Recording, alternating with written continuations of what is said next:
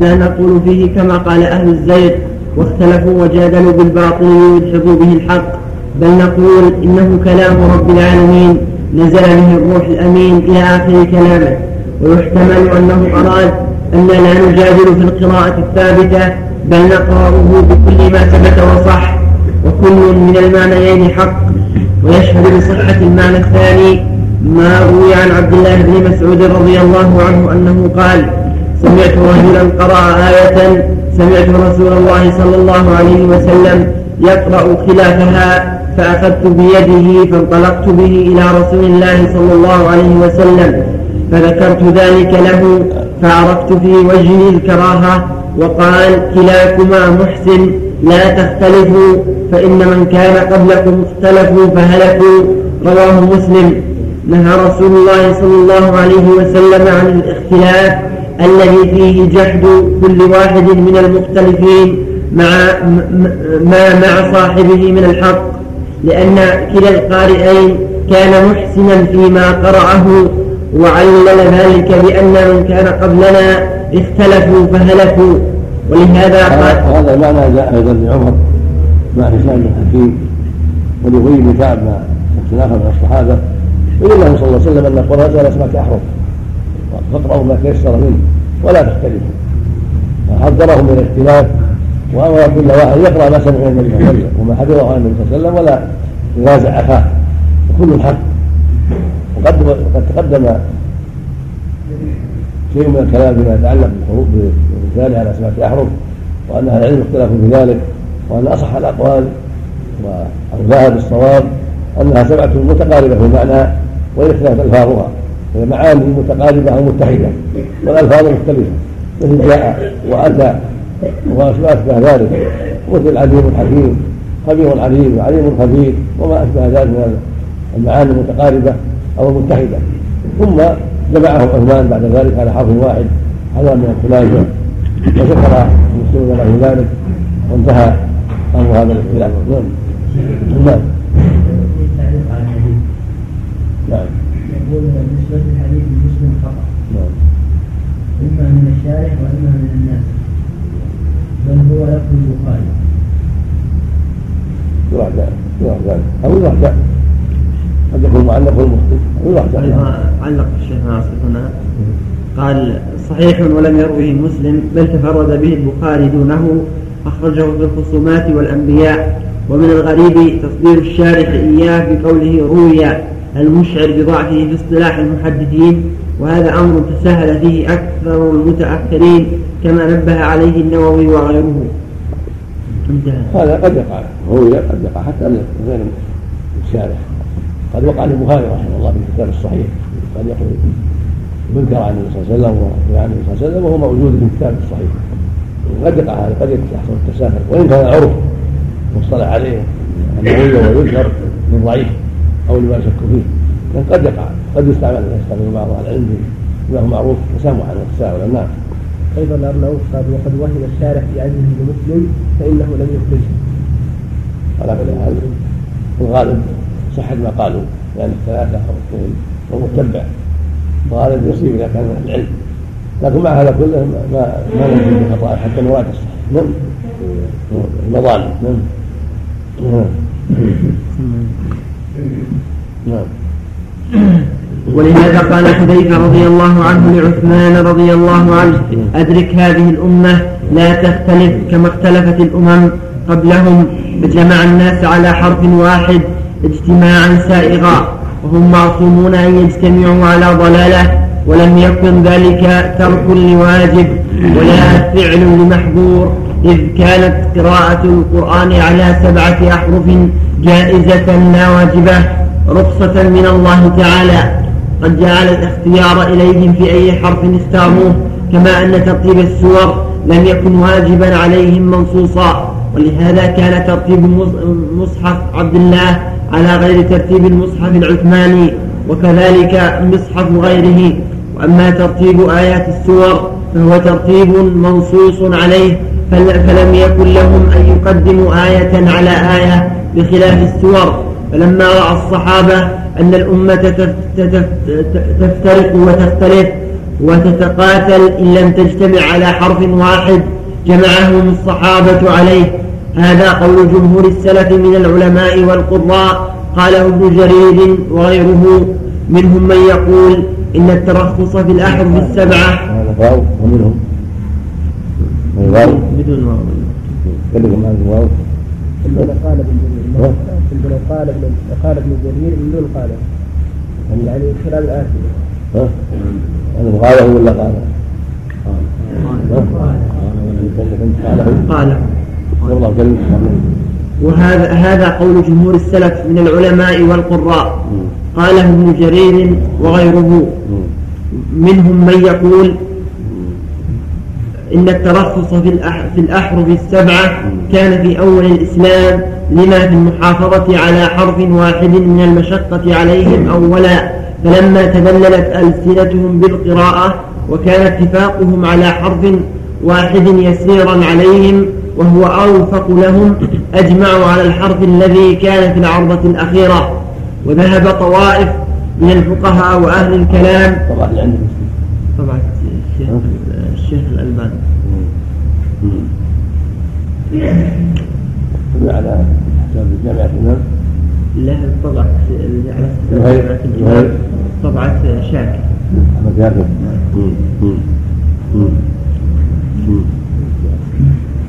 وذهب طوائف من الفقهاء وأهل الكلام إلى أن المصحف يشتمل على الأحرف السبعة. لأنه لا يجوز أن يهمل شيء أن يهمل شيء من الأحرف السبعة. طبعا ذهب طبعا. راجع بالجيد مقدمة التفسير.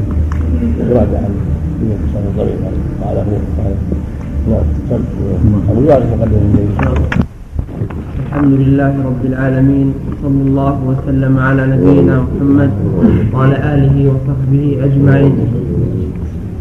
قال المؤلف رحمه الله تعالى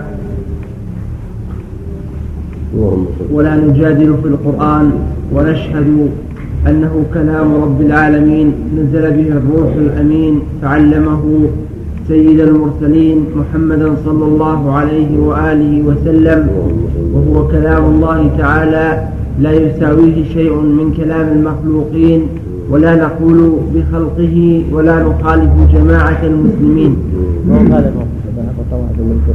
وذهب طوائف وذهب طوائف من الفقهاء وأهل الكلام وذهب طوائف من الفقهاء وأهل الكلام.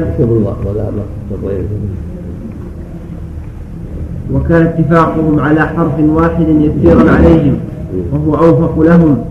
أجمعوا.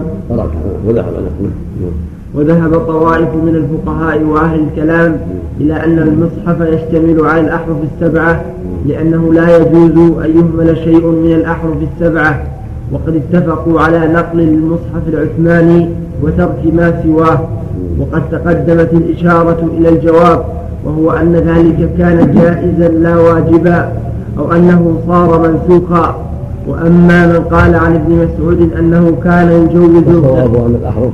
نزلت يقرأ بها جوازا لا وجوبا ولهذا كان صلى الله عليه وسلم إذا اختلف القارئان قال كل واحد أحسنت.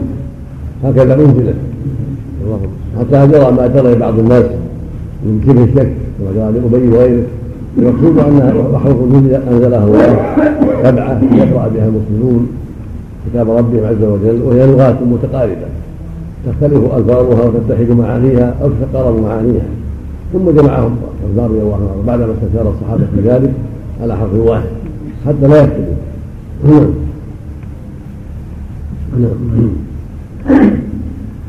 وأما من قال عن ابن مسعود أنه كان يجوز القراءة بالمعنى فقد كذب عليه وإنما قال قد نظرت إلى القراءة فرأيت قراءتهم متقاربة وإنما هو كقول أحدهم وإنما وإنما قال قد نظرت إلى القراءة فرأيت قراءتهم متقاربة وإنما هو كقول أحدكم هلم وأقبل وتعالى فاقرأوا كما علمتم أو كما قال والله تعالى قد أمرنا أن لا نجادل أهل الكتاب إلا بالتي هي أحسن إلا الذين ظلموا منهم فكيف بمناظرة أهل القبلة فإن أهل القبلة من حيث الجملة خير من أهل الكتاب فلا يجوز أن يناظر من لم يظلم منهم إلا بالتي هي أحسن. وليس إذا وهذا هو الواجب من المناظرة وأن يكون القصد إظهار الحق لا إظهار الفهم والغلبة بل يكون القصد هو إظهار الحق وبيان ما جاءت به الرسل. وبذلك تتحد القلوب وتتقارب الأفهام. ويتضح الحق لطالبه أما إذا جاء العنف والشده والظلم والبغي والقصد السيء فإن هذا من أسباب الاختلاف الدائم ومن أسباب ضياع الحق.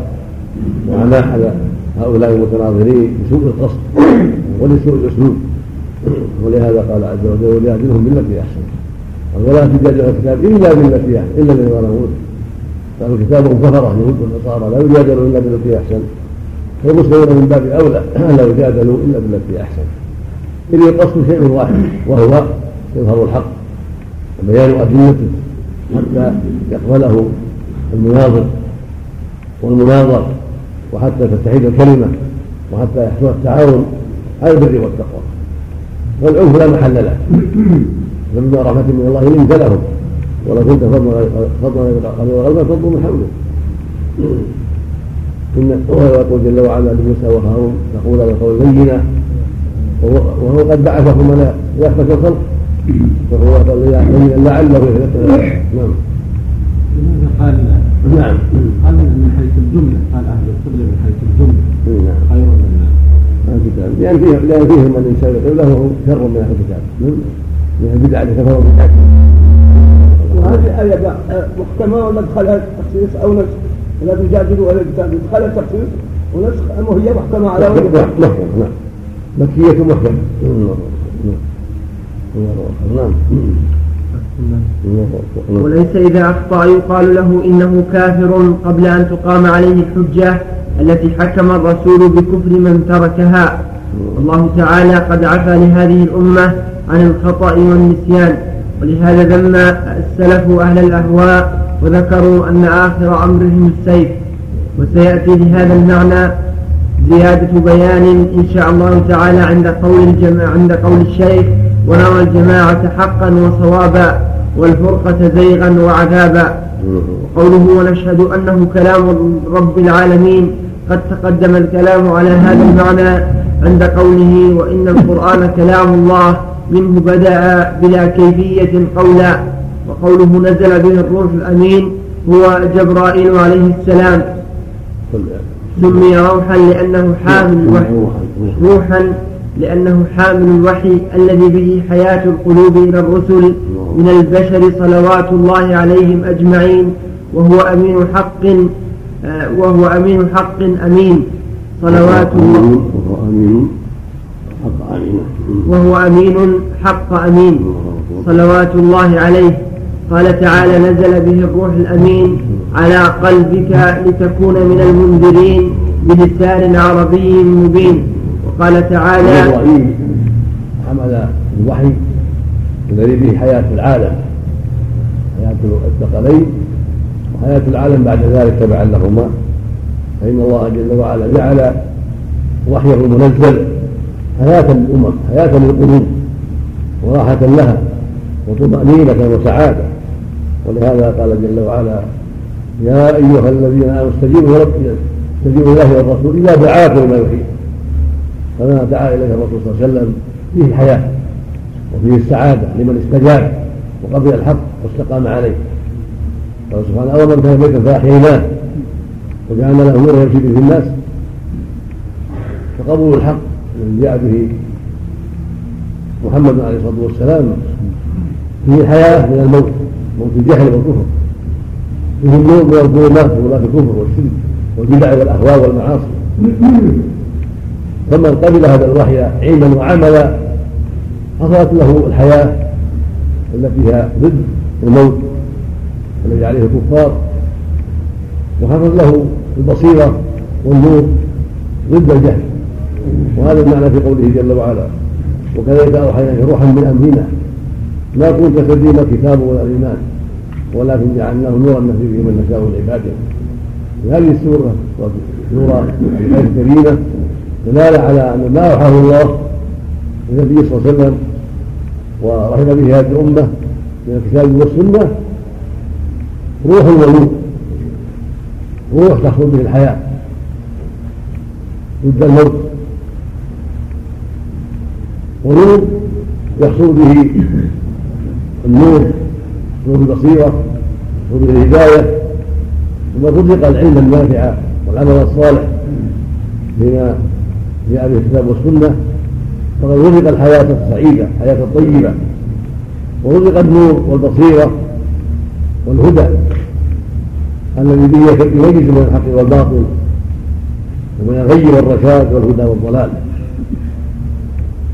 ولهذا المعنى يقول جل وعلا من عمل صالحا من ذكر أو أنثى وهو مؤمن فلنحيينه حياه طيبه ولنجزيهم اجرهم بأحسن ما كانوا يعملون فجدير بالعاقل من الثقلين جدير به أن يعنى بهذا الوحي.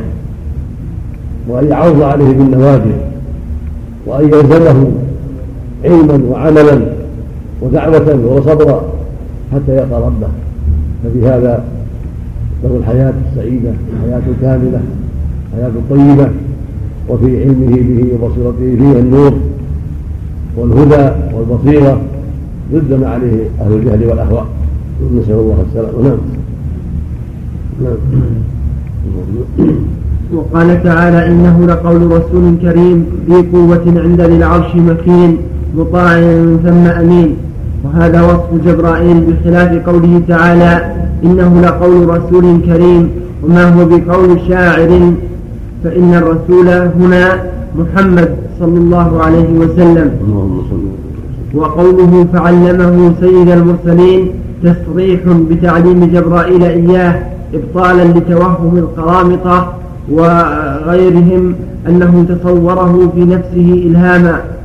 وقوله ولا نقول بخلقه ولا نخالف جماعة المسلمين تنبيه على أن من قال بخلق القرآن فقد خالف جماعة المسلمين. فإن سلف الأمة كلهم متفق متفقون على أنه كلام الله بالحقيقة غير مخلوق بل قوله ولا نخالف جماعة المسلمين مجري مجري على إطلاقه. مجرا على إطلاقه أن لا نخالف جماعة المسلمين في جميع ما اتفقوا عليه فإن خلافهم زيغ وضلال وبدعة. قوله ولا نكفر أحدا الرحمن الرحيم الحمد لله رب العالمين وصلى الله وسلم على نبينا محمد وعلى آله وصحبه أجمعين. قال المؤلف رحمه الله تعالى قوله ولا نكفر أحدا من أهل القبلة بذنب ما لم يستحله ولا نقول لا يضر مع الإيمان ذنب لمن عمله.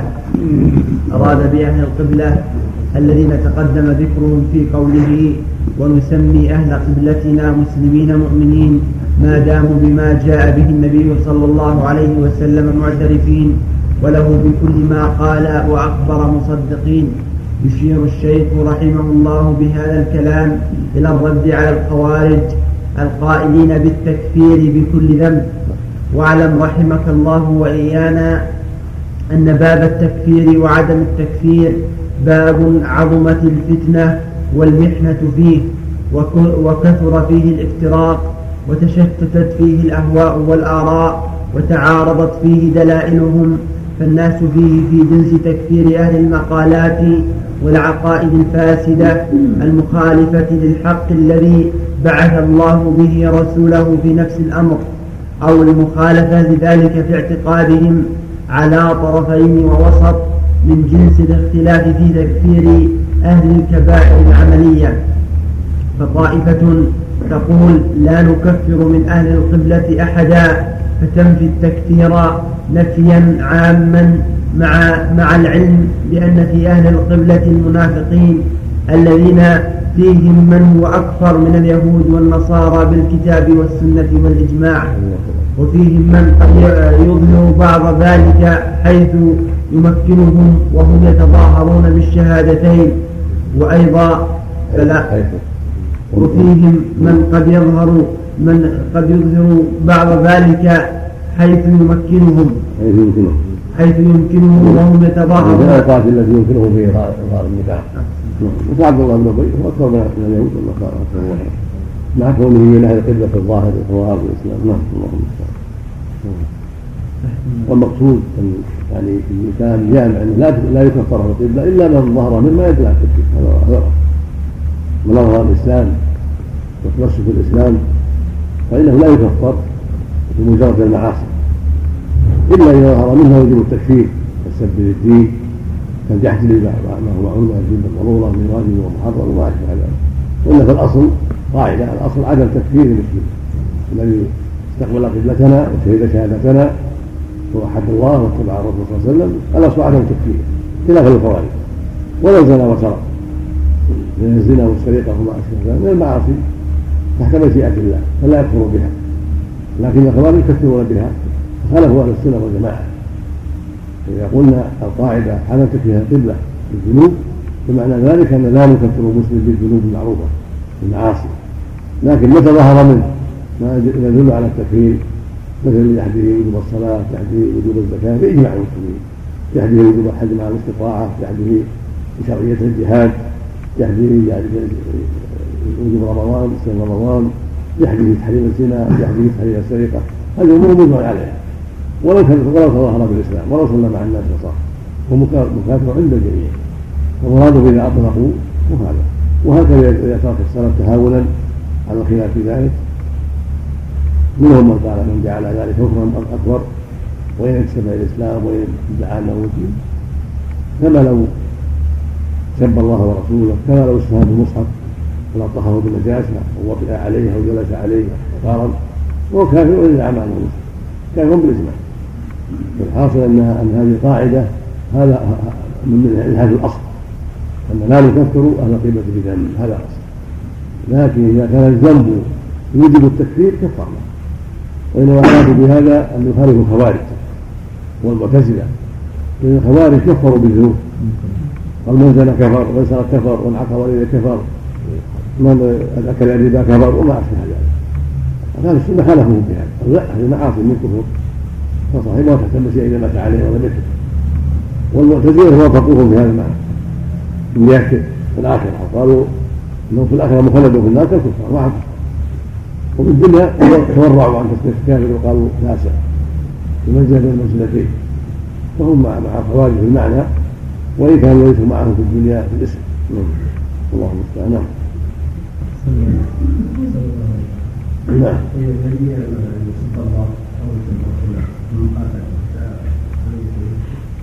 هذا يسب الله كافر عند الجميع ردة مرتد عن الإسلام لكن يستتاب عند قوم من العلم يستتاب وهي ولي الأمر فإن تاب قبلت من التوبة مع التعزيز مع التأديب والتعزيز عن إقدامه على هذا المنكر. وبعض أهل العلم يقول لا بل يقتل ولو تاب لأن سبه كفر عظيم مغلظ فلا يقتل وقصد الكلام في هذا أبو العباس بن تيمية في إصرار المسلول على كاتب الرسول وأطال البحث في هذا وذكر كلام أهل العلم رحمه الله عليه نعم. نعم.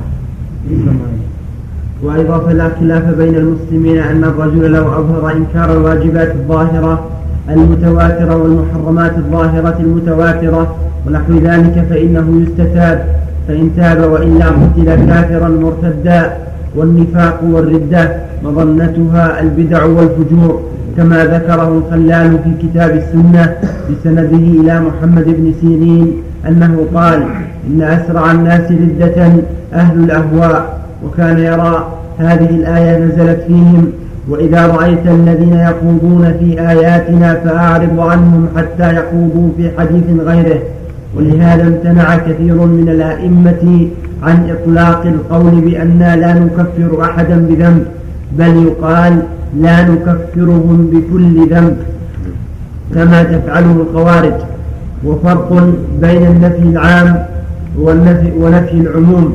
والواجب إنما هو نفي العموم مناقضة لقول الخوارج الذين يكفرون بكل ذنب ولهذا والله أعلم قيده الشيخ رحمه الله بقوله ما لم يستحله وفي قوله ما لم يستحله إشارة إلى أن مراده من هذا النفي من هذا النفي العام لكل ذنب من الذنوب العملية لا العلمية وفيه إشكال فإن الشارع لم يكتف من المكلف في العمليات بمجرد العمل دون العلم ولا في ولا في العلميات بمجرد العلم دون العمل. وليس العمل مقصورا على عمل الجوارح بل أعمال القلوب أصل لعمل الجوارح وأعمال الجوارح تبع. إلا أن يضمن قوله يستحله بمعنى يعتقده أو نحو ذلك. وقوله ولا نقول لا يضر مع الإيمان ذنب لمن عمله. إلى آخر كلامه رد على المرجئة فإنهم يقولون لا يضر مع الإيمان ذنب كما لا تنفع مع الكفر طاعة. فهؤلاء في طرف والخوارج في طرف فإنهم يقولون نكفر المسلم بكل ذنب أو بكل ذنب كبير. وكذلك المعتزلة الذين يقولون يحبط إيمانه كله يحبط إيمانه كله بالكبيرة فلا يبقى معه شيء من الإيمان لكن الخوارج يقولون يخرج من الإيمان ويدخل في الكفر والمعتزلة يقولون يخرج من الإيمان ولا يدخل في الكفر وهذه المنزلة بين المنزلتين. وبقولهم هو شيء غير معقول كلام المعتزلة غير معقول. ما بينهم مرتبة من خرج من الإسلام صار يكفر هذا كلام ما لا حقيقة وهو المعنى موافق للخوارج معناه. ولكن ستروا بهذا الكلام. اللهم المستعان لا حول ولا قوة إلا بالله.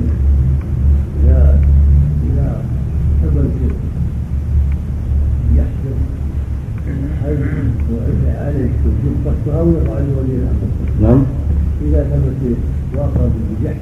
فهذا ولي أمر. لا لا لا ينفذ في ولاة الأمور لابد من ولاة الأمور حتى يمروا فيه. وبقولهم بخروجه من الإيمان أوجبوا له الخلود في النار. وطوائف من أهل الكلام والفقه والحديث لا يقولون ذلك في الأعمال لكن في الاعتقادات البدعية. وإن كان صاحبها متأولا فيقولون يكفر كل من قال هذا القول. لا يفرقون بين المجتهد المخطئ وغيره. أو يقولون يكفر كل مبتدع وهؤلاء يدخل عليهم في هذا الإثبات العام أمور عظيمة فإن النصوص المتواترة قد دلت على أن على أنه يخرج من النار من في قلبه مثقال ذرة من إيمان. طبعا قول المات حاول. كان يكفر واحدا من أهل القبلة بذنب ما لم يستحله هذا التقييد. كذب لا نقول إنه يكون الزنا الا يستحل الزنا.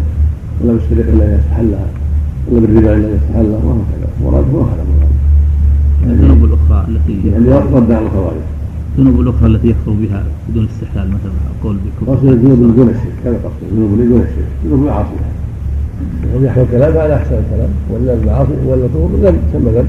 نعم. لكن المراد المؤلف يعني الذنوب دون الشرك. هذا المراد ما لا يستحل. ويحمل كلامه على أوجه الأمور وخيرها واحسنها كما هو معروف عند أهل العلم نعم. ولا الشرك لو فعله ولا مستحله كفر. نعم. لو قال قائل نعم. لو قال قائل إن ذنب الكفر وارد في هذه العبارة داخل في هذه العبارة. لكنه غير مراد. هذا غير مراد. ولهذا مؤلف الشارع ذكر كلام في هذا وما على العبارات هذه. نعم. ولم يستحل نعم ولم يستحل ولم يستحل ولم فعل الحاجة الغرض بفلوس في ذلك نعم نعم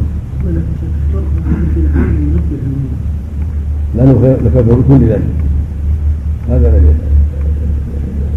في العموم ومن النفي العام لا يكفر بذنب معناه جميع الذنوب ما نكفر بها. هذا ليس على الاطلاق بخلاف إذا ما نكفر كل ذنب بل نكفر بعض الذنوب لا بكلها بعض الذنوب يكفر به من ذنب الشرك ذنب استحلال المعاصي لم سب الله ورسوله هذا ذنب يكفر به. وهناك ذنوب لا يكفر بها كالزنا والسرقة والربا ما لم يستحلها نعم؟ نعم. ونصوص الوعد التي يحتج بها هؤلاء تعارض نصوص الوعيد أما المرجئه في طرف ثاني المرجئه ضد الخوارج. وجاه يتساهلون ويقول ما دام على التوحيد ما ما تضره المعاصي يدخل الجنة ولو مات على المعاصي هذا من جهلهم وعدم فقههم النصوص. التوحيد أصل والإيمان أصل لكن تضره المعاصي وتنقصه المعاصي فيستحق النار إلا يعفو الله عنه. وكذلك فاتهم فضل التوحيد فضل الإيمان وانه أصل. جميع من يكون في النار فظنوا أن كل ما من عصى الله فقد كفر. عندهم لا يزيد الإيمان ولا ينقص بل اما يوجد كله ولا يذهب كله فلهذا عندهم إذا زنى زال إيمانه. إذا سرق زال إيمانه وانتقل إلى الكفر. وليس عندهم تبعيد. أما أهل السنة والجماعة يقولون الإيمان يزيد وينقص. يزيد بالطاعات وينقص المعاصي. فايمانه وتوحيده لله إذا زنى نقص. إذا سرق نقص. إذا فكان الربا نقص إيمانه. إذا عق نقص إيمانه. إذا قطع رحمه نقص إيمانه. لكن لا يزول إيمانه. أما إذا جاء الشرك الاكبر زال الإيمان بالكلية. حل المعاصي زال الإيمان بالكلية؟ فرق بين قول أهل السنة وبين قول أهل البدع. نعم. نعم. نعم. نعم.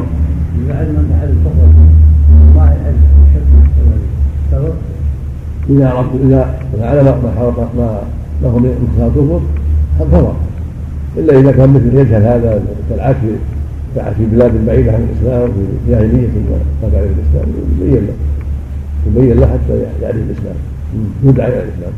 يكون الإيمان عن الجانب يعني الإيمان كامل لا أصل. نعم. الله وإن يأتكم أسارى تفادون وهو محرم عليكم إخراجه أفتؤمنون ببعض الكتاب وتكفرون ببعض؟ فهل هل يفسر هذا بأنهم اعتقدوا؟ هذا حديث أهل السنة والجماعه اذا كبر البعض كفر بخلاف اذا عصى اذا فعل هذا سياق الايه يدل على انهم فعلوا فعل ما فيها اعتقاد هل يفسر بان هذا اعتقاد؟ لا ويقول نؤمن بعض ونكفر يقول نؤمن بعض ونكفر ويدخل سبيلا نعم نعم ونصوص الوعد التي يحتج بها هؤلاء تعارض نصوص الوعيد التي يحتج بها أولئك والكلام في الوعيد مبسوط في موضعه وسيأتي بعضه عند الكلام على قول الشيخ وأهل الكبائر في النار لا يخلدون إذا ماتوا وهم موحدون. والمقصود هنا أن البدع هي من هي من هذا الجنس فإن الرجل يكون مؤمنا باطنا وظاهرا لكن تأول تأويلا أخطأ فيه إما مجتهدا وإما مفرطا مذنبا فلا يقال إن إيمانه حبط لمجرد ذلك إلا أن يدل على ذلك دليل شرعي بل هذا من جنس قول الخوارج والمعتزلة. ولا نقول لا يكفر بل العدل هو الوسط وهو أن الأقوال الباطلة المبتدعة المحرمة المتضمنة نفي ما أثبته الرسول أو إثبات ما نفاه أو الأمر بما نهى عنه أو النهي عما أمر به يقال فيها الحق. ويثبت لها الوعيد الذي دلت عليه النصوص ويبين أنها كفر ويقال من قالها فهو كافر ونحو ذلك. كما يذكر من الوعيد في الظلم في النفس والأموال وكما, وكما قد قال كثير من أهل السنة المشاهير بتكفير من قال بخلق القرآن وأن الله لا يرى في الآخرة ولا يعلم الأشياء قبل وقوعها. وعن أبي يوسف رحمه الله أنه قال ناظرت أبا حنيفة رحمه الله مدة حتى, حتى اتفق رأيي ورأيه أن من قال بخلق القرآن فهو كافر وأما الشخص المعين إذا قيل هل تشهدون أنه من أهل الوعيد وأنه كافر؟ فهذا لا نشهد عليه إلا بأمر تجوز معه الشهادة. فإنه من أعظم البغي أن يشهد على معين أن الله لا يغفر له ولا يرحمه بل يخرجه في النار. فإن هذا حكم الكافر بعد الموت. ولهذا ذكر أبو داود في سننه في كتاب الأدب باب النهي عن البغي. وذكر فيه عن أبي هريرة رضي الله عنه قال سمعت رسول الله صلى الله عليه وسلم يقول كان رجلان في بني إسرائيل متواخيين. فكان أحدهما يذنب والآخر مجتهد في العبادة فكان لا يزال المجتهد يرى, يرى الآخر على الذنب فيقول أقصر فوجده يوما يقول فوجده يوما على ذنب فقال له أقصر فقال خلني وربي أبعدت علي رقيبا فقال والله لا يغفر الله لك أو لا يدخلك الله الجنة فقبض أرواحهما فاجتمعا عند رب العالمين فقال لهذا المجتهد أكنت بي عالما أو كنت على ما في يدي قادرا؟ وقال للمذنب اذهب فادخل الجنة برحمتي. وقال للآخر اذهبوا به إلى النار. قال أبو هريرة والذي نفسي بيده لتكلم بكلمة أوبقت دنياه وآخرته. وهو حديث حسن.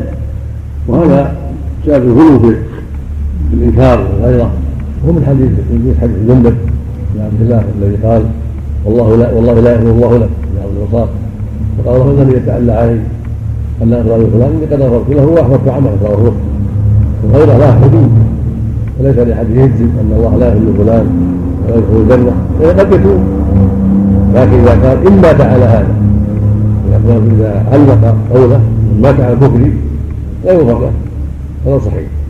إذا بين له الحق ودل على السبيل وبين له أنه إذا مت أنك إذا مت على هذا هذا ردة كفر لا تدخل الجنة بل تدخل معه النار. مقيدا بالموت على هذا الأمر. أما أن يجزم بأنه لا يغفر له ولا يدخل الجنة ولا يدري هذا غلط.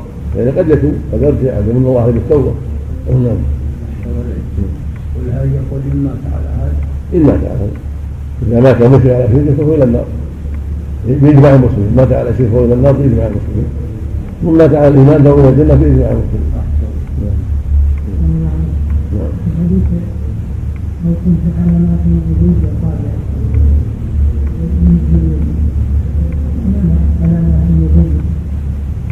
يحتمل نعم المفرد المضاف يعم المكان يحتمل على حسب الروايه هذا الروايه يدي معنى يدي يدي واحد تعلق نعم.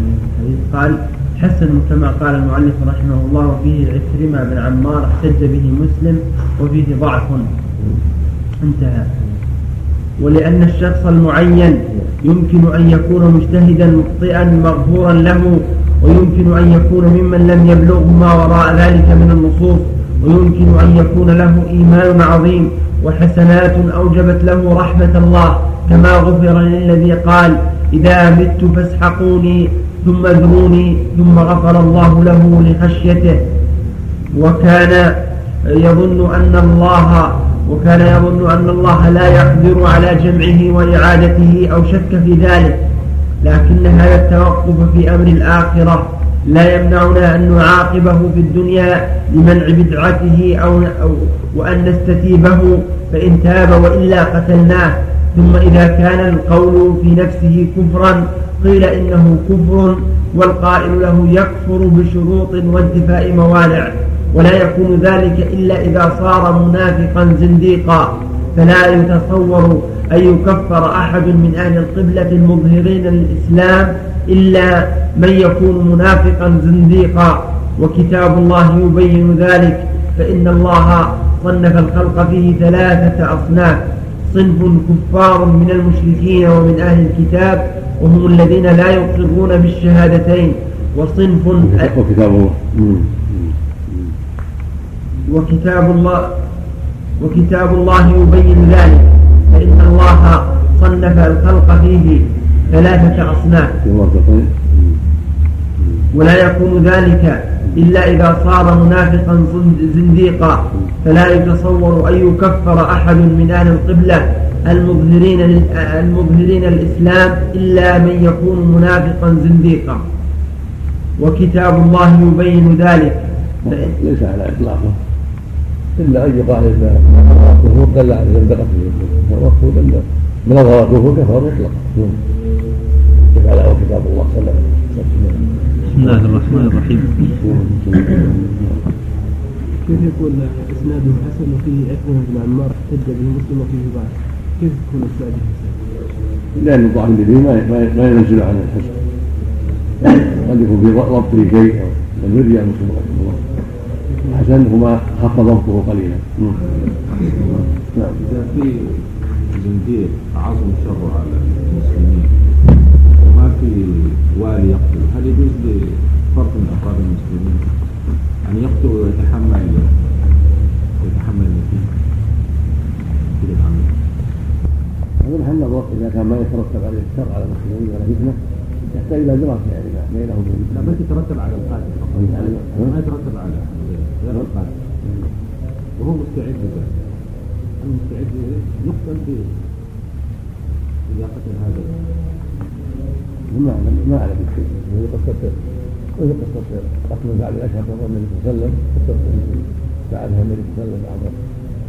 بعض رؤساء الكفار فقتله يتعرض بقتله يعني من الجهاد هذا من الجهاد نعم بسم الله الرحمن الرحيم. الحمد لله رب العالمين. لا يلزمه لا يلزم. لا يلزمه أن يقتله لأنه يعني أظهر الزندقة والكفر ما ينبغي انه ليس ليس هناك بعض في وجوبه إنما هو من باب الجهاد هل يلزمه بذل نفسه في الجهاد هذا أو يكفي إنكار المنكر وبيان للناس وإظهار أن هذا منكر للناس المفروض يلزم أن يخاطب نفسه ويقتل وحذره ما يفعل ذلك على ذلك. نعم. بسم الله الرحمن الرحيم. الحمد لله رب العالمين صلى الله وسلم على نبينا محمد وعلى آله وصحبه أجمعين. قال المؤلف رحمه الله تعالى وكتاب الله يبين ذلك فإن الله صنف الخلق فيه ثلاثة أصناف صنف كفار من المشركين ولا يكون ذلك إلا إذا صار منافقا زنديقا فلا يتصور أن يكفر أحد من أهل القبلة المظهرين للإسلام إلا من يكون منافقا زنديقا. وكتاب الله يبين ذلك.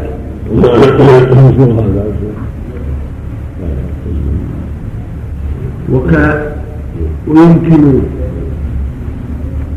ويمكن أن يكون ممن ولأن الشخص المعين يمكن أن يكون مجتهدا مخ- مخطئا مغفورا له ويمكن أن يكون ممن لم يبلغه ما وراء ذلك من النصوص ويمكن أن يكون له إيمان عظيم وحسنات أوجبت له رحمة الله. كما غفر للذي قال إذا مت فاسحقوني ثم ادعوني ثم غفر الله له لخشيته. وكان يظن أن الله لا يقدر على جمعه وإعادته أو شك في ذلك. لكن هذا التوقف في أمر الآخرة لا يمنعنا أن نعاقبه في الدنيا لمنع, لمنع بدعته أو وأن نستتيبه فإن تاب وإلا قتلناه. ثم إذا كان القول في نفسه كفرا قيل إنه كفر والقائل آه، له ي- يكف والقائل له يكفر بشروط وانتفاء موانع. وال- والقائل له يكفر بشروط وانتفاء موانع ولا يكون ذلك إلا إذا صار منافقا زنديقا. فلا يتصور أن يكفر أحد من أهل القبلة المظهرين الإسلام إلا من يكون منافقا زنديقا وكتاب الله يبين ذلك. فإن الله صنف الخلق فيه ثلاثة أصناف.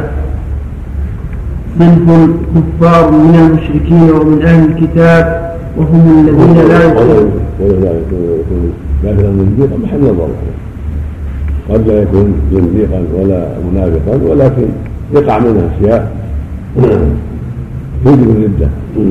وإن كان في نفس الأمر لم يكن زنديقا ولا كافرا سابقا. قد يكون يسوء في بعض الأمور أو يع- أو يعبث بعض الأمور ويعد فيقع منه. شيء من أسباب الردة. ليس من شرط الكافر يكون في نفس الامر زنديقا وملحدا في الباطل. قد يكون يتظاهر بالإسلام وليس عنده زندقة في الباطن بل هو ظاهره باطنه يشتغل على الإسلام. ولكن يقع منه بعد ذلك أشياء ما كان قبل ذلك يعتقدها. يتسب الله أو سب رسوله عند أسباب تقتضي ذلك. والاستهزاء بالدين عند اسباب تقتضي ذلك ولا يلزم من هذا يكون قبل هذا زنديقا قد يكون حدث من هذا الشيء يضعف منه قلة بصيرة أو نحو ذلك. فيتساهل في الأمور ومن العدة نسأل الله العافية.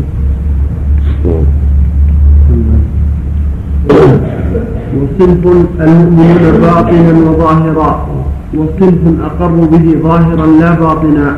وهذه الأقسام الثلاثة مذكورة. في أول سورة البقرة. وكل من ثبت أنه كافر في نفس الأمر وكان مقرا بالشهادتين فإنه لا يكون إلا زنديقا والزنديق هو المنافق. وهنا يظهر غلط الطرفين فإنه من كفر كل من قال القول المبتدع في الباطن يلزمه أن يكفر أقواما ليسوا في الباطن منافقين.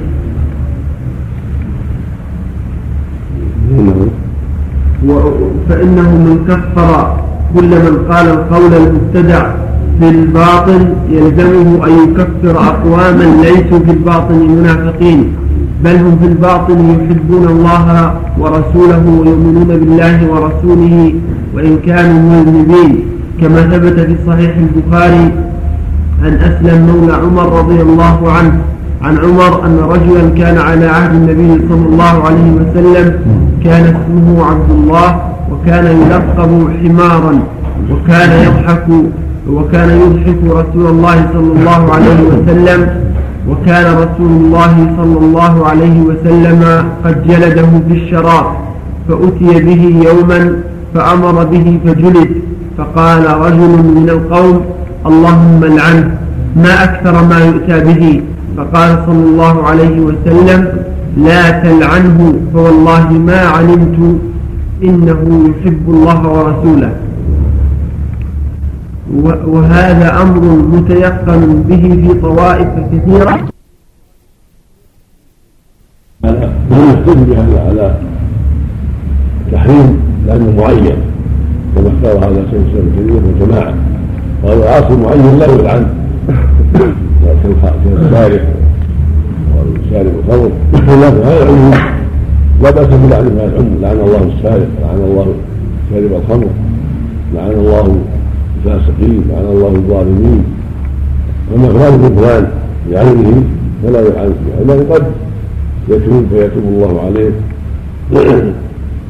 فلا ينبغي أن يلعن بل يكفيه الحد الشرعي كما في صحيح البخاري عن أسلم مولى عمر رضي الله عنه عن عمر أن رجلا كان على عهد النبي صلى الله عليه وسلم كان اسمه عبد الله وكان يلقب حمارا وكان يضحك وكان يضحك رسول الله صلى الله عليه وسلم وكان رسول الله صلى الله عليه وسلم قد جلده بالشراب فأتي به يوما فأمر به فجلد فقال رجل من القوم اللهم العنه ما أكثر ما يؤتى به. فقال صلى الله عليه وسلم ما علمت إنه يحب الله ورسوله. وهذا أمر متيقن به في طوائف كثيرة وأئمة في العلم والدين. ويحتج بهذا على ويحتج بهذا على تحريم لأنه معين كما اختار هذا شيخ الإسلام ابن قالوا العاصي معين لا يلعن كالسارق والسارق الخمر هذا العموم لا بأس بلعن هذا العموم لعن الله السارق لعن الله شارب الخمر لعن الله الفاسقين لعن الله الظالمين. وما افراد فلان بعينه فلا يلعن لأنه قد يتوب فيتوب الله عليه. فلا ينبغي أن يلعن أن يلعن بل يكفيه الحد الشرعي ولهذا قال لا تلعنه فإنه يحب الله ورسوله. قد يشرب الخمر عنده عنده إيمان عنده حب. ولكن الدنيا في هذه الدنيا وصارت فتية له نسأل الله العافية فيتمالك نفسه منها. فلا ينبغي لعنه ولكن يدعى له بالهداية. بخلاف اللعن العام اللعن العاصي عن السادة عن الله السادة. ومن الله راشد ومرتشي وأشبه ذلك. نعم. يعني مدة علم ما علمت عن النبي صلى الله عليه وسلم نعم ما علمت انه يحب الله ورسوله انه لا يحب الله ورسوله يعني مدة مدة علمه لا هو قال ما علمت انه يحب الله ورسوله إنه لا يحب الله لا لا يحب الله لا لا غير موجود انه يحب ما كان كله يعني متفاعل اذا يوقف على على ما علمت ثم هذا هذا في كلام النبي صلى الله عليه وسلم انه لا يحب الله لا تلعبه لأنه يحب الله ورسوله حسب علمه به منه نعم. حسب ما علمه منه نعم. يكون ما ما علمتم. مرجية مصدرية. هذا معذور محير نعم. ما يكون ما علمت عليه يعني. يعني مدة علمه يعني مدة علمه انه يحب الله ورسوله لكن مفعول علمت يعني. ما علمت عليه شيئا. لا ما يجب العنة. مدة علمه كان هنا قاصر ما أراد التعدي ما علمت. شو متعلق العلم؟ عفى الله عنه. نقول متعلق العلم. مدة علمه بحاله. حاله يعني طريقة منه نعم. يصير لولا أما علمت أنه يحب الله. لا لا مو لا لا هو باستفهام لا نعم. وهذا أمر متيقن به في طوائف كثيرة وأئمة في العلم والدين. وهذا أمر متيقن به في طوائف كثيرة وأئمة في العلم والدين. وفيهم بعض مقالات الجهمية أو المرجئة أو القدرية أو الشيعة أو الخوارج.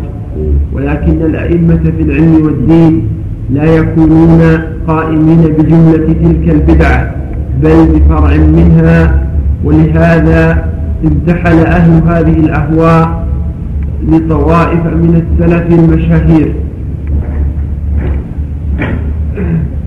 فمن عيوب أهل البدع ولهذا انتحل أهل هذه الأهواء لطوائف من السلف المشاهير.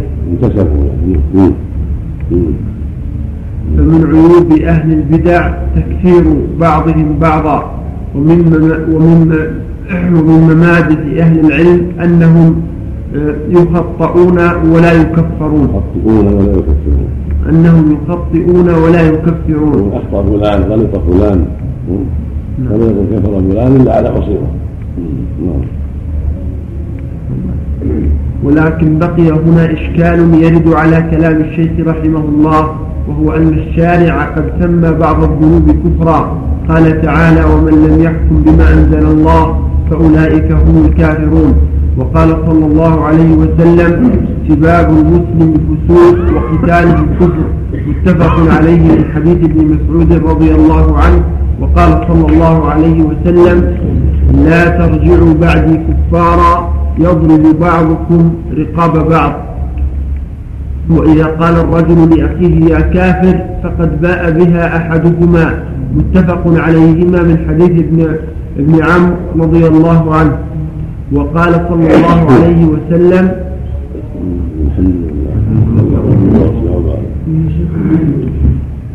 نعم نعم اشاره نعم راجع راجع نصح نعم ابن عمر عمر نعم نصح ابن عمر نعم وحاشية سهيل بن ابن عمر نعم كذلك شعب بن من حديث ابن عمر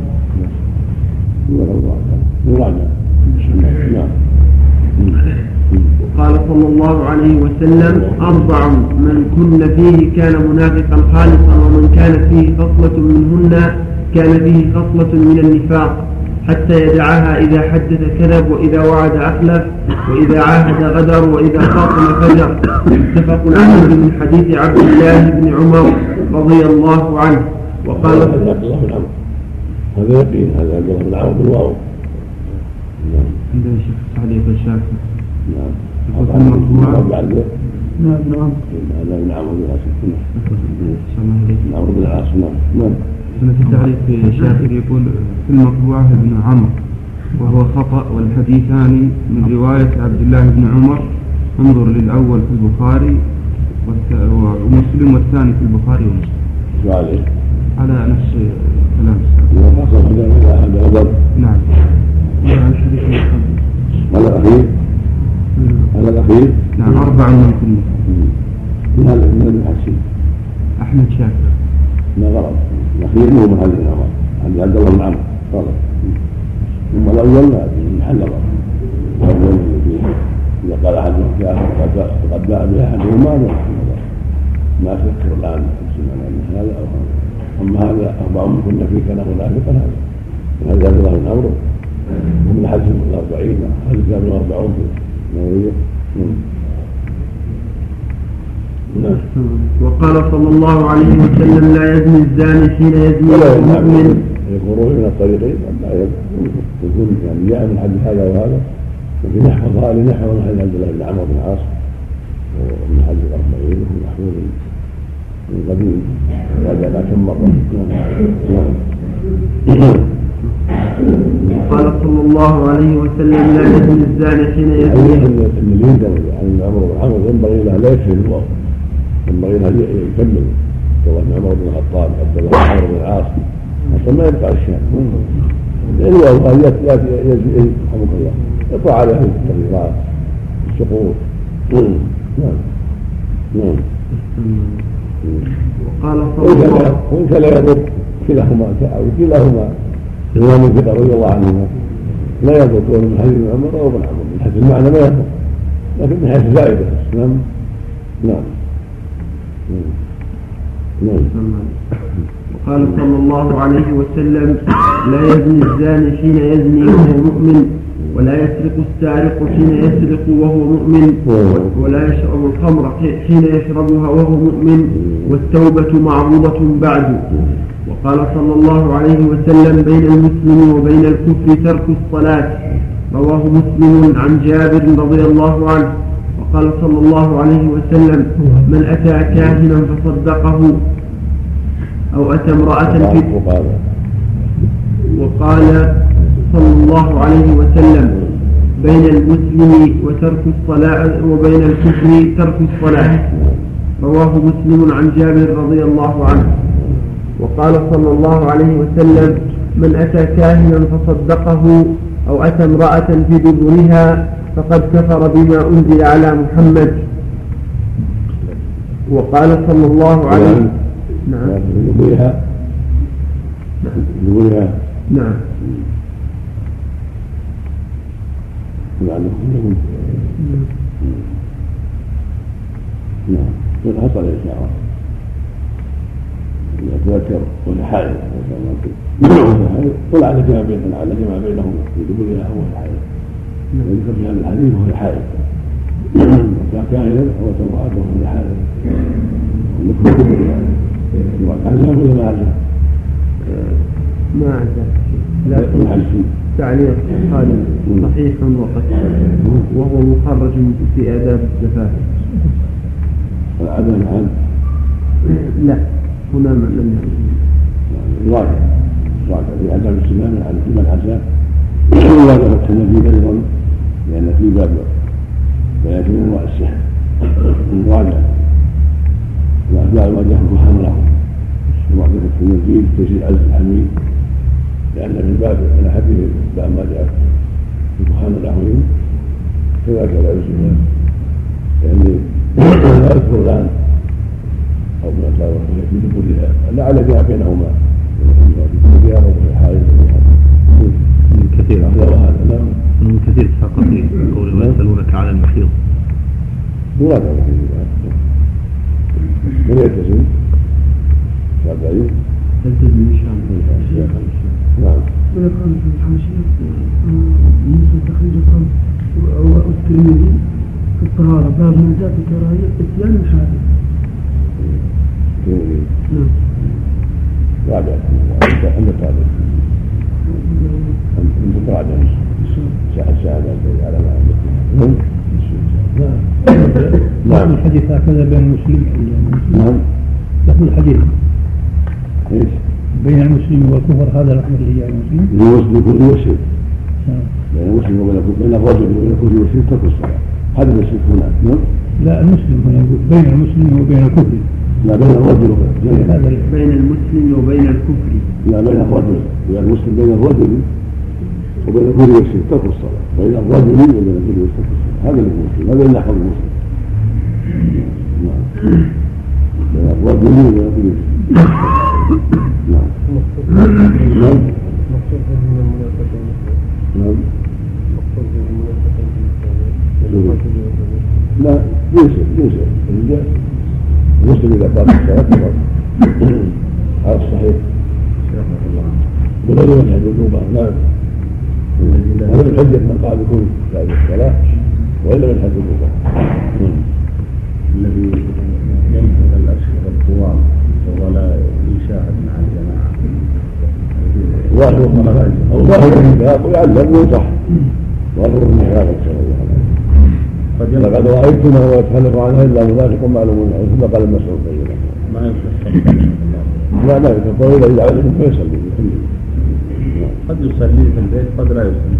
هذا شيء يعرفونه يعرفه أهله ويعرف الناس الذين يسافرون معه أو يعرفونه لكن ظاهره الشرق أو ظاهره النفاق والشر تعلق.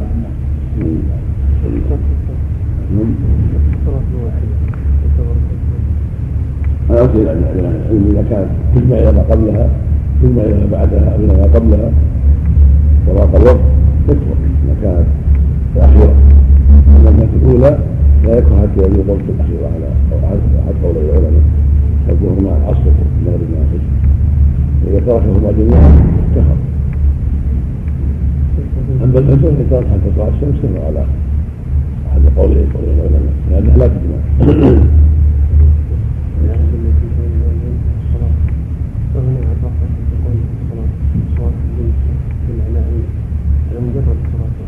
نعم نعم نعم نعم. نعم.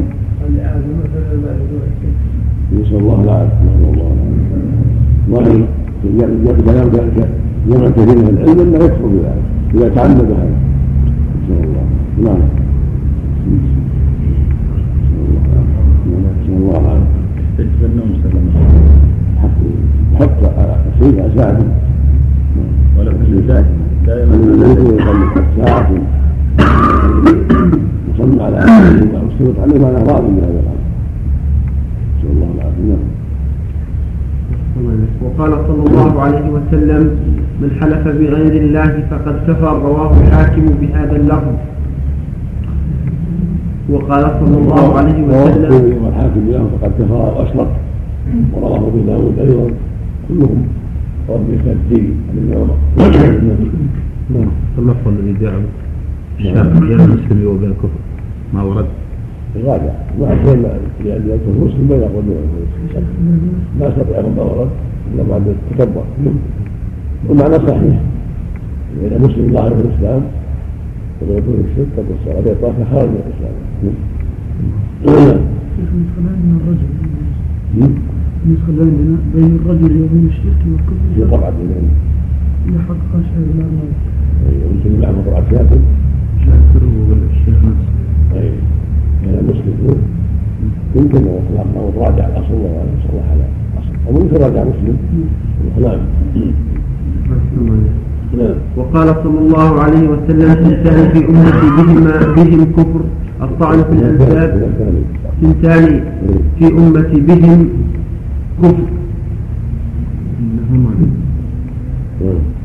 هما بهم المكتوب كفر. الطعن في الأنساب والنياحة على الميت ونظائر هذا رواه مسلم وعلى مسلم. كان للناس والكفر لفظ التوحيد. محمد التوحيد فكان للناس هو بالكفر هو على الصحيح قال هنا صحيح رواه مسلم بلفظ اثنتان في الناس هما والباقي مثل هما نعم والجواب أن أهل السنة متفقون نعم تبادل عنه الجواب بقوله نعم كفروا كفرا ينقل عن الملة بالكلية لا يكفر كفرا ينقل عن الملة, عن الملة بالكلية. كما قالت الخوارج إذ لو كفر كفرا ينقل عن الملة لكان مرتدا يقتل على كل حال ولا يقبل عفو ولي القصاص. ولا تجري الحدود في الزنا والسرقة وشرب الخمر. وهذا القول معلوم بطلانه وفساده بالضرورة من دين الإسلام. ومتفقون على أنه لا يخرج من الإيمان والإسلام ولا يدخل في الكفر ولا يستحق الخلود مع الكافرين. كما قالت المعتزلة فإن قولهم باطل أيضا إذ قد جعل الله مرتكب الكبيرة من المؤمنين. قال تعالى يا أيها الذين آمنوا كتب عليكم القصاص في القتلى. إلى أن قال فمن عفي له من أخيه شيء فاتباع بالمعروف. فلم يخرج القاتل من الذين آمنوا وجعل أخ وجعله أخا لولي القصاص. والمراد أخوة الدين بلا ريب. وقال تعالى وإن طائفتان من المؤمنين اقتتلوا فأصلحوا بينهما إلى أن قال إنما المؤمنون إخوة فأصلحوا بين أخويكم ونصوص الكتاب والسنة ونصوص الكتاب والسنة والإجماع. تدل على أن الزاني والسارق والقاذف لا يقتل بل يقام عليه الحد. فدل على أنه ليس بمرتد. قد ثبت في الصحيح. يعني يعني غير المحصن. زاني بكر والمحصن والشارب وأشباههم. لا يقتلون وإنما يؤدبون بالحدود. فلو كان العاصي كافرا لوجب ان يقتل قوله عليه الصلاة والسلام بدل الدين فاقتلوه فان هذا يعم من بدل دينه فاقتلوه يعم جميع المرتدين فلو كان العاصي مرتدا كما تقول الخوارج لوجب قتله مطلقا. ولكن مذهب الخوارج من أبطل الباطل. ولهذا قال فيهم النبي صلى الله عليه وسلم إنهم شر الخلق والخليقه قال فيهم أينما لقيتم فاقتلوهم فإن في أجرهم فإن في قتل أجر من قتلهم. قال يحقر أحدكم أحدكم صلاته مع صلاتهم وقراءته مع قراءتهم الحديث في قلوبهم نعم الحاصل أن مذهب أهل السنة والجماعة هو خلاف ما عليه المعتزلة والخوارج جميعا. وأن أهل السنة والجماعة العاصي ناقص الإيمان ضعيف الإيمان ولكن ليس بكافر كما تقول الخوارج. وليس بمخلد في النار إذا مات على ذلك كما تقوله الخوارج المعتزلة جميعا. ولكنه مسلم ناقص الإيمان ضعيف الإيمان مسلم فاسق تحت مشيئة الله. إن شاء عفى عنه سبحانه وتعالى وإن شاء عاقب على قدر جريمته ثم بعد ذلك مصيره إلى الجنة. إذا كان مات على الإسلام والإيمان مات على اصل الدين. لم يجحد ما أوجب الله ولم يستحل ما حرم الله. نعم. قد ثبت في الصحيح عن النبي صلى الله عليه وسلم أنه قال من كانت عنده لأخيه اليوم مظلمة من عرض أو شيء من عرض أو شيء فليتحلله منه منه اليوم قبل أن لا يكون درهم ولا دينار. إن كان له عمل صالح أخذ منه بقدر مظلمته وإن لم يكن له حسنات أخذ من سيئات صاحبه فطرحت عليه ثم ألقي في النار. أخرجاه في الصحيحين فثبت أن الظالم يكون له حسنات يستوفي المظلوم منها حقه وكذلك ثبت في الصحيح. عن نعم. إلا. أخرجه البخاري في المظالم والرقاق من حديث أبي هريرة دون قوله ثم ألقي وكذلك رواه أحمد ولم أره في صحيح مسلم. هذا هو المعروف من أفراد البخاري. المؤلف لفق بينه وبين حديث آخر. الحديث الآخر رواه مسلم. أنه يقال يوم يوم القيامة. يكتب الرجل يوم القيامة. وله بأعمال يسبق الرجل بأعمال من صلاة وصوم. فيأتي وقد ضرب هذا وأخذ مال هذا وتقدم هذا وقدس هذا فيعطى هذا من حسناته ويعطى هذا من حسناته. فإذا فنيت حسناته وفيها من سيئاته فحمل عليه ثم طرح في النار. ثم طرح في النار في حديث المحاسبة. حديث أبي هريرة المتقدم ليس فيه الزيادة هذه. والشارع اتفق بينهما نعم. شبه الظاهر يعني. نعم. لماذا يخص الصلاة؟ صلاتكم صلاتكم لغلوهم يعني؟ يغلون فيها من شدة خشوعهم وإطالتهم لها. نعم. يقولون السنة لا السنة التأتي بالنبي صلى الله عليه وسلم. لا يغلو وتأتى بالنبي صلى الله عليه وسلم. في صلاته لا يكون غلو ولا جفاء لا إطالة. تذهب الأوقات وتعطل الناس. ولا جفاء يقصر في هذا الحق. نعم. وكذلك ثبت في الصحيح عن النبي صلى الله عليه وسلم أنه قال ما تعدون المفلس فيكم؟ قالوا المفلس فينا من لا, من لا له درهم ولا دينار. قال المفلس من يأتي هذا نعم. قال المفلس من يأتي يوم القيامة وله حسنات أمثال الجبال فيأتي وقد شتم هذا وأخذ مال هذا وسفك دم هذا وقذف هذا وضرب هذا فيقتص فيقتص هذا من حسناته وهذا من حسناته فإن فنيت حسناته قبل أن يقضي ما عليه أخذ من خطاياهم فطرحت عليه ثم طرح في النار. نعم. بل. رواه مسلم وغيره من حديث أبي هريرة وهو مخرج في الصحيحة هذا الحديث هو الذي أدخله في الحديث السابق ذا لا أدخل بعضه. في النار في بس. رواه مسلم. وقال تعالى وقد قال تعالى إن الحسنات يذهبن السيئات.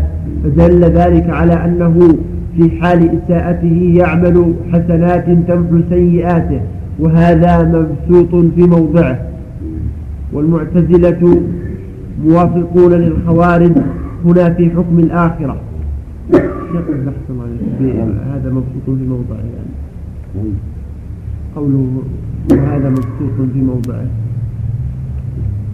يعني عند الرد على الخوارج عند الرد عليه. في كتب الحرة. رد على السنة على الخوارج. قد قد لا يكون قصد المؤلف نفسه. قد موثوق من أهل العلم. يعني أو له كتاب يعني قد كتب في هذا الشيء. هو الله استقل الشيخ الإسلام الشيخ النبي والكلام لكن ما اعرف ما أعرف. هو ما أعرف. ويعرف مثلا الاسلام وابن القيم كثيرا والغالب كلامه كله من كلامه نعم. والمعتزلة موافقون للخوارج هنا في حكم الآخرة فإنهم وافقوهم على أن مرتكب الكبيرة مخلد في النار. لكن قالت الخوارج نسميه كافرا وقالت المعتزلة نسميه فاسقا فالخلاف بينهم لفظي فقط. وأهل السنة أيضا متفقون على أنه يستحق الوعيد المرتب على ذلك الذنب كما وردت به النصوص لا كما يقوله المرجئة من أنه لا يضر مع الإيمان ذنب ولا ينفع مع الكفر طاعة. وإذ اجتمعت نصوص الوعد التي استدلت بها المرجئة ونصوص الوعيد التي استدلت بها الخوارج والمعتزلة. تبين لك فساد القولين. ولا فائدة في كلام هؤلاء سوى أنك تستفيد من كلام كل طائفة فساد مذهب الطائفة الأخرى. ثم بعد هذا الاتفاق تبين أن أهل السنة اختلفوا اختلافا اختلفوا خلافا لفظيا لا يترتب عليه فساد وهو أنه هل يكون الكفر على مراتب كفرا دون كفر كما اختلفوا هل يكون الإيمان على مراتب إيمانا دون إيمان. وهذا الاختلاف نشأ من اختلافهم في مسمى الإيمان. هل هو قول وعمل يزيد وينقص أم لا؟ بعد اتفاقهم على أن من سماه الله تعالى ورسوله كافرا يسميه كافرا. إذ من الممتنع أن يسمي الله سبحانه الحاكم بغير ما أنزل الله كافرا ويسمي رسوله من تقدم ويسمي رسوله من تقدم ذكره كافرا.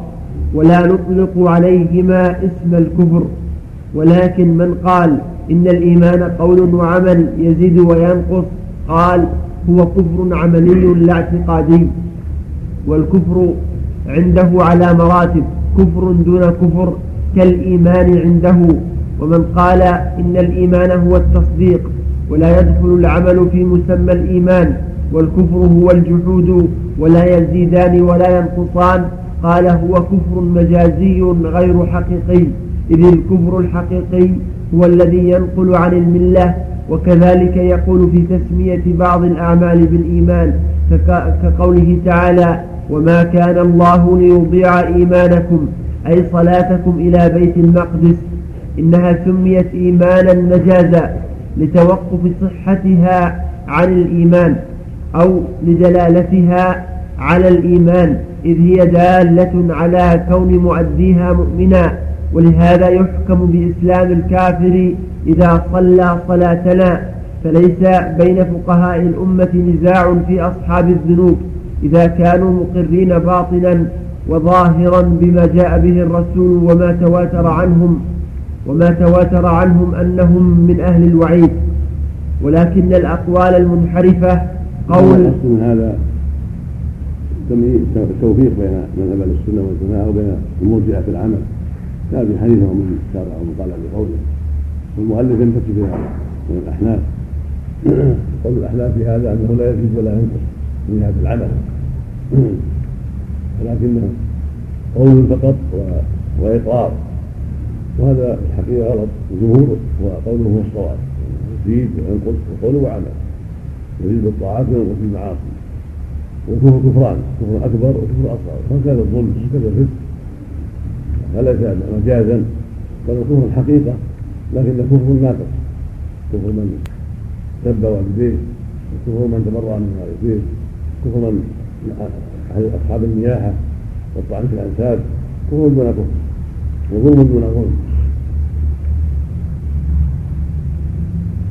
ولهذا يضر حضور المعاصي على الإيمان وتنقص إيمانهم خلافا للمرجئه لكنها لا تجعل إيمانهم كالعدم كما تقول الخوارج لا بل إيمانهم موجود لكنه ناقص وضعيف يستحق به الذنب ويستحق به الوعيد على هذه المعاصي.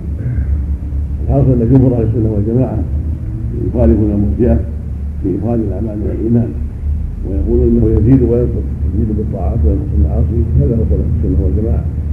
وخلافا للخوارج والمعتزله الخوارج والمعتزله فارقوا أهل الإيمان عند الزياده والنقص. والمرجئه جاءت الفقهاء. خالفوا أهل الإيمان. وراء السنة. يعني العمل من الإيمان. نعم. قوله لفظي ليس ليس بجيد. ليس نعم. نعم. بل خلاف مؤثر. خلاف معنوي له جميعا. لأن أهل السنة والجماعة يقولون بالعاصي ليس ليس بكامل الإيمان بل ناقص الإيمان. وعلى قول من أخرج العمل من الإيمان يقول يكون إيمانه كاملا نعم نعم. يعني يسمى عملهم أو قولهم هذا بدعي. أقول يبدعون بهذا الشيء. بدعة من البدع؟ يا شيخ ليس يقولون يعاقب في الآخرة. نعم. ما ليس يقولون هو يعاقب في الآخرة. إذا كان عاصيا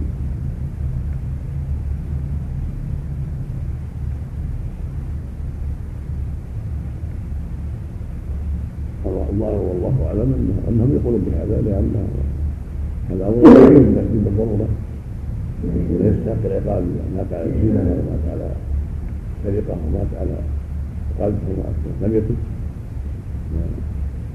لا يمكن أن يقولوا خلاف ذلك يعني يعني قد نعم قد يقال ان هذه الحيثيه ممنوع خروج اللفظي ولكن بكل حال فان اخراج العلم من الايمان ليس بالامر السهل نعم كامل الإيمان يعدد نعم كيف يكون كامل الإيمان؟ نوع من التناقض وهو نوع من التناقض نعم نعم ولكن المنحرفة الأقوال المنحرفة قول من يقول بتحريمهم في النار كالخوارج والمعتزلة.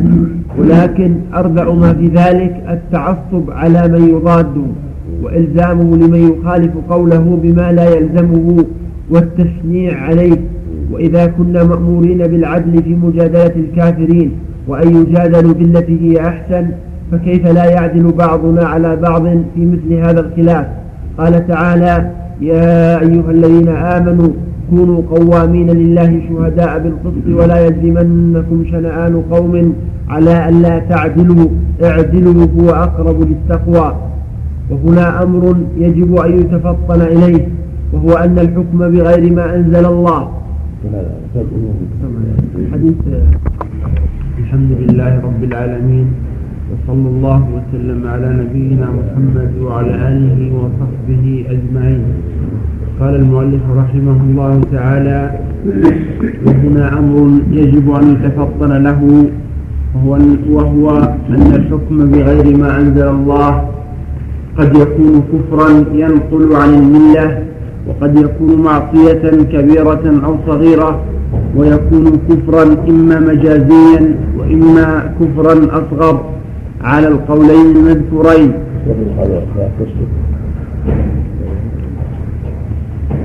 ولكن الأقوال المنحرفة قول من يقول بتخليدهم في النار كالخوارج والمعتزلة ولكن أردأ ما في ذلك التعصب على من يضادهم وإلزامه لمن يخالف قوله بما لا يلزمه والتشنيع عليه. وإذا كنا مأمورين بالعدل في مجادلة الكافرين وأن يجادلوا بالتي هي أحسن فكيف لا يعدل بعضنا على بعض في مثل هذا الخلاف؟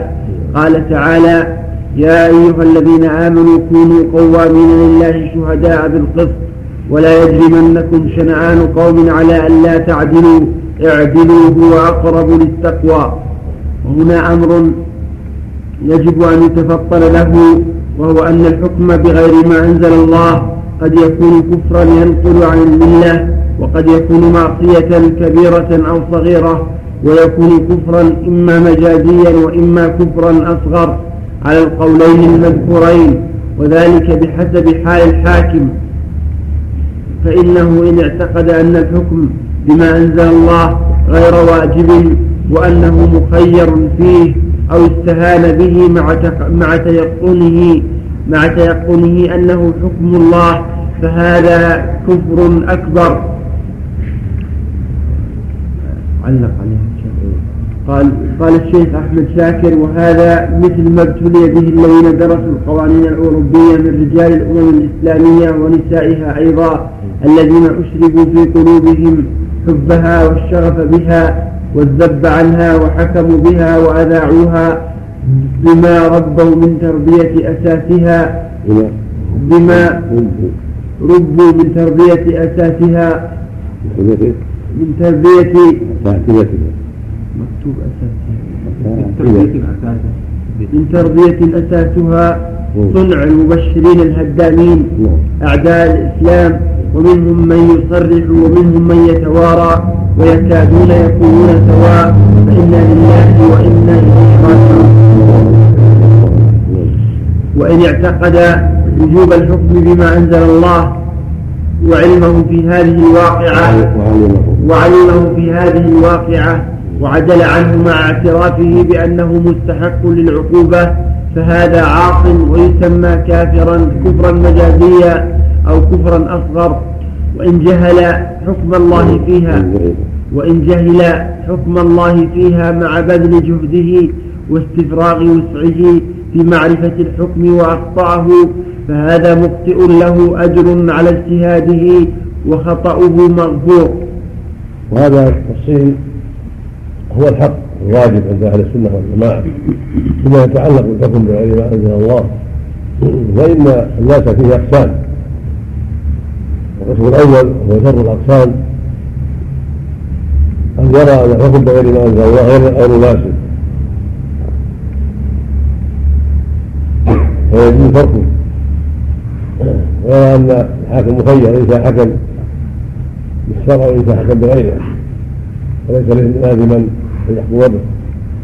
سواء قال إن الشريعة أفضل أو قال إن الحكم بالقانون أفضل أو قال كلا الامرين جائز فهو يرد عن الإسلام كفر اكبر إذا رأى أن الحكم بما أنزل الله واجب وأن الناس مخيرون إن شاءوا حكموا بما أنزل الله وإن شاءوا حكموا بغير ما أنزل الله.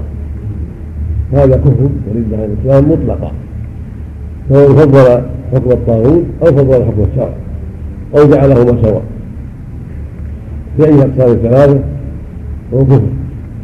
ورد عن الإسلام بكونه جحد وجوب ما أنزل الله.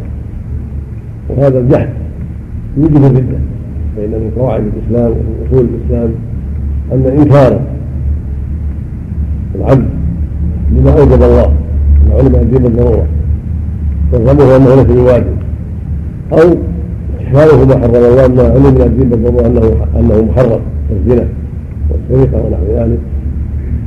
فإن هذا رده بالإجماع ومن نواقض الاسلام بالاجماع والحكم بغير والحكم بغير الله مما علم من الدين بالضروره أنه واجب وأنه لازم. في الآيات الوارده في ذلك. ونحكم ونحكم لهم ما أنزل الله. وربك فلا وربك لا في الناس بينهم هذا حكم الجاهلية يبغون ونحن حكم لقوم يوقنون ومن يحكم بهذا الله فأولئك هم الكافرون فأولئك هم الظالمون. فأولئك هم الفاسقون. هذه الآيات وما جاء في معناها كلها واضحة في وجود الحكم ما أنزل الله. فإذا جحده جاحد وأنكره منكر قال يجوز. الحكم بغير ما أنزل الله. وإن فضل الشريعة على ذلك فإنه يكون بهذا جاحد لهذا الأمر العظيم. يكون بهذا جاهلا للامر العظيم منكرا بما أنزله الله. أما من عرف الحكم وانه حق وانه واجب الحكم به ولكنه مانع عن ذلك شهوه أو رشوه وظلم أنه عاص وأنه قد فعل منكرا عظيما فهذا له حكم امثاله في أصحاب الكبائر. وقد وقع في كفر كما سماه الله كفرا. ويسمى كفرا اصغر النوع الثالث حكم بغير ما أنزل الله عن جهل بعد اجتهاده وتحريه الحق وطلبه الحق اجتهاد يسعى في طلب الحق ولكن ولكنه صادف أن حكمه ما وفق الشرع. بعد اجتهاده وحرصه وإخلاصه فهذا له حكم أمثاله من المجتهدين والمخطئين يكون له أجر الاجتهاد ويكون بالصواب بما هنا في الصحيحين من هذا عبد بن العاص رضي الله عنه النبي عليه الصلاة والسلام قال إذا حكم الحاكم باجتهاد فأصاب فله اجران وإذا حكم اجتهاد فاخطا فله أجر. هذا هو الحكم الفيصل في هذا المقام الذي يجب المصير إليه عند أهل السنة والجماعة عند أهل الحق. نعم. نعم النوع الثاني بحادثة واحدة ولا الجميع الأحكام؟ في حدها وفي أحكام؟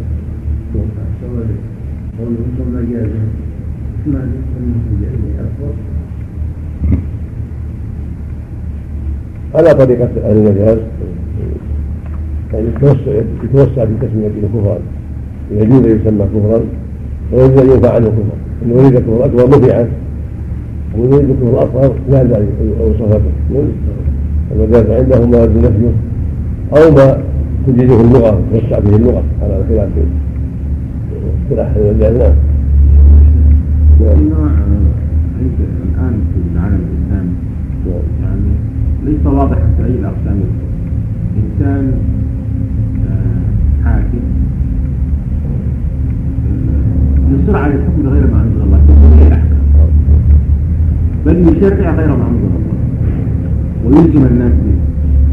ولا يتعرض لأن هل يعتقد أن حكم الله كذا لا يتعرض لكن يلزم الناس بغير ما أنزل الله. والذي يعترض عليه يعاقبه. فهو لا يصرح.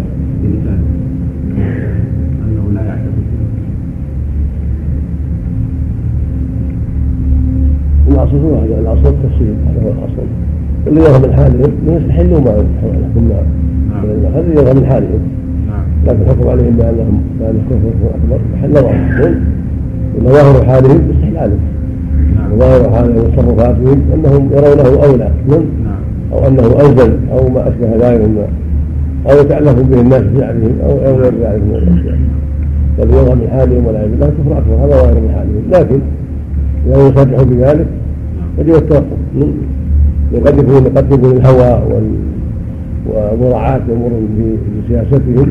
دعتهم إلى هذا. مع إيمانهم في قلوبهم أن هذا خطأ. وأن الخطأ يجيء إليه بزعمهم نسأل الله السلامة. هل يدخل هل هل يكون كأحكام الفسق فقط؟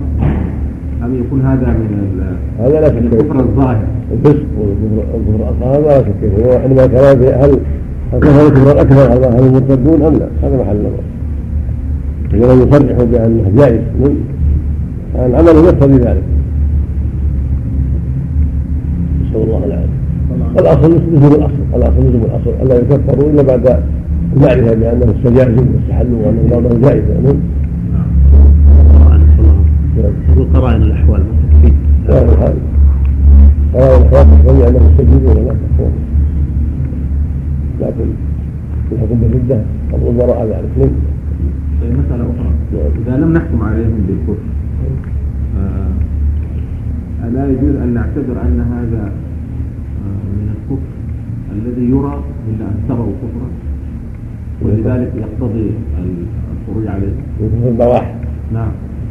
ما اعتقد يعني ما حكمنا عليه هو بالكفر لكن هذا الذي رأيناه كفر وهو مصر عليه. ألا يكون هذا سببا للخروج عليه سواء قلنا إنه كافر في قلبه أو لم نقل؟ ظاهر كلام كثير العلم. مثل هذا إذا كان في قوة قادره نعم. دوله قادره نعم. تستطيع ان تلزمه نعم. وأن تقاتله على ذلك له ذلك. حتى لو كان دون هذا الشيء. نعم. لو كان لك قوة قادره تستطيع إلزامه بهذا الشيء. نعم. ان أن تلتزم بهذا الشيء ولا قاتلناك نعم. هذا ظاهر ذكرت الشيخ تقي ابن تيمية اجماع العلم على هذا؟ نعم. انه للدوله لا تحكم الشريعة نعم. أو أو لا تمنع الخمر نعم. أو لا تمنع الربا أو لا تمنع كذا أو لا تمنع كذا. وجب على الدولة الإسلامية أن تلزمها بهذا الشيء وأن تقاتل وابت نعم. نعم. الله المستعان نعم. نعم. وورد الشيخ رحمه الله بقوله ولا نقول ولا ولا نقول لا يضر مع الإيمان ذنب لمن عمله مخالفة المرجئة. شبهتهم كانت وأراد الشيخ رحمه الله بقوله ولا نقول لا يضر مع الإيمان ذنب لمن عمله مخالفة المرجئة. وشبهتهم مخالفة مخالفة للمرجئة. مخالفة المرجئة. لا لا للمرجئة. مخالف في هذا لأنه لا يضر معه الذنب. الله الشيخ يضر معه الذنب يجب الوعيد والخطر وينقص الإيمان يضعف الإيمان. نعم ما يصح مضاف إليه صلى الله عليه وسلم. أراد مخالفته مخالفة المرجئة. ولا- ولا نقول. ولا نقول لا يضر مع الإيمان ذنب لمن عمله مخالفة مخالفة المرجئة. سهل ذلك سهل. على تقدير نعم تقدير لكن وجود نعم نعم وشبهتهم كانت قد وقعت لبعض الأولين فاتفق الصحابة على قتلهم إن لم يتوبوا من ذلك فإن قدامة بن عبد الله شرب الخمر بعد تحريمها هو وطائفة وتأولوا قوله تعالى ليس على الذين آمنوا وعملوا الصالحات جناح فيما طعموا إذا ما اتقوا وآمنوا. فلما ذكروا ذلك لعمر بن الخطاب رضي الله عنه اتفق هو وعلي بن أبي طالب وسائر الصحابة على أنهم إن اعترفوا بالتحريم جلدوا وإن أصروا على استحلالها قتلوا. وقال عمر لقدامة أخطأت أستك الحفرة. أما إنك لو اتقيت وآمنت وعملت الصالحات لم تشرب الخمر. وذلك أن هذه الآية نزلت بسبب أن الله سبحانه لما حرم الخمر وكان تحريمها بعد وقعة أحد قال بعض الصحابة فكيف بأصحابنا الذين ماتوا وهم يشربون الخمر؟ فأنزل الله هذه الآية بين فيها أن من طعم الشيء في الحال التي لم يحرم فيها فلا جناح عليه إذا كان من المؤمنين المتقين المصلحين كما كان من أمر استقبال بيت المقدس. ثم إن أولئك الذين فعلوا ذلك يذمون على أنهم أخطأوا وأيسوا من التوبة. فكتب عمر إلى قدامة يقول له حاميم تنزيل الكتاب من الله العزيز العليم. غافر الذنب وقابل التوب شديد العقاب. ما أدري أي ذنبيك أعظم استحلالك المحرم أو لا؟ استحلالك المحرم أو لا؟ أولا. أم يأسك من رحمة الله ثانيا وهذا الذي اتفق عليه الصحابة هو متفق عليه بين أئمة الإسلام. قوله ونرضى أن مستحيل الحرام. يكفر بذلك. أما من فعل غير مستحيل فيقام عليه حجه. من فعل الخمر غير مستحيل يقيم عليه حجها. هكذا السرقة والقذف وأشبه ذلك. ومن فعلها مستحيلا فارتد وقتل قتل المرتدين فقدامه وأصحابه ظنوا أن أنهم اتقوا وآمنوا كما ظن المرجئة انه لا يضرهم ذنب. فاجمع الصحابة على أن هذا خطأ. يضرهم الذنب ويضرهم المعاصي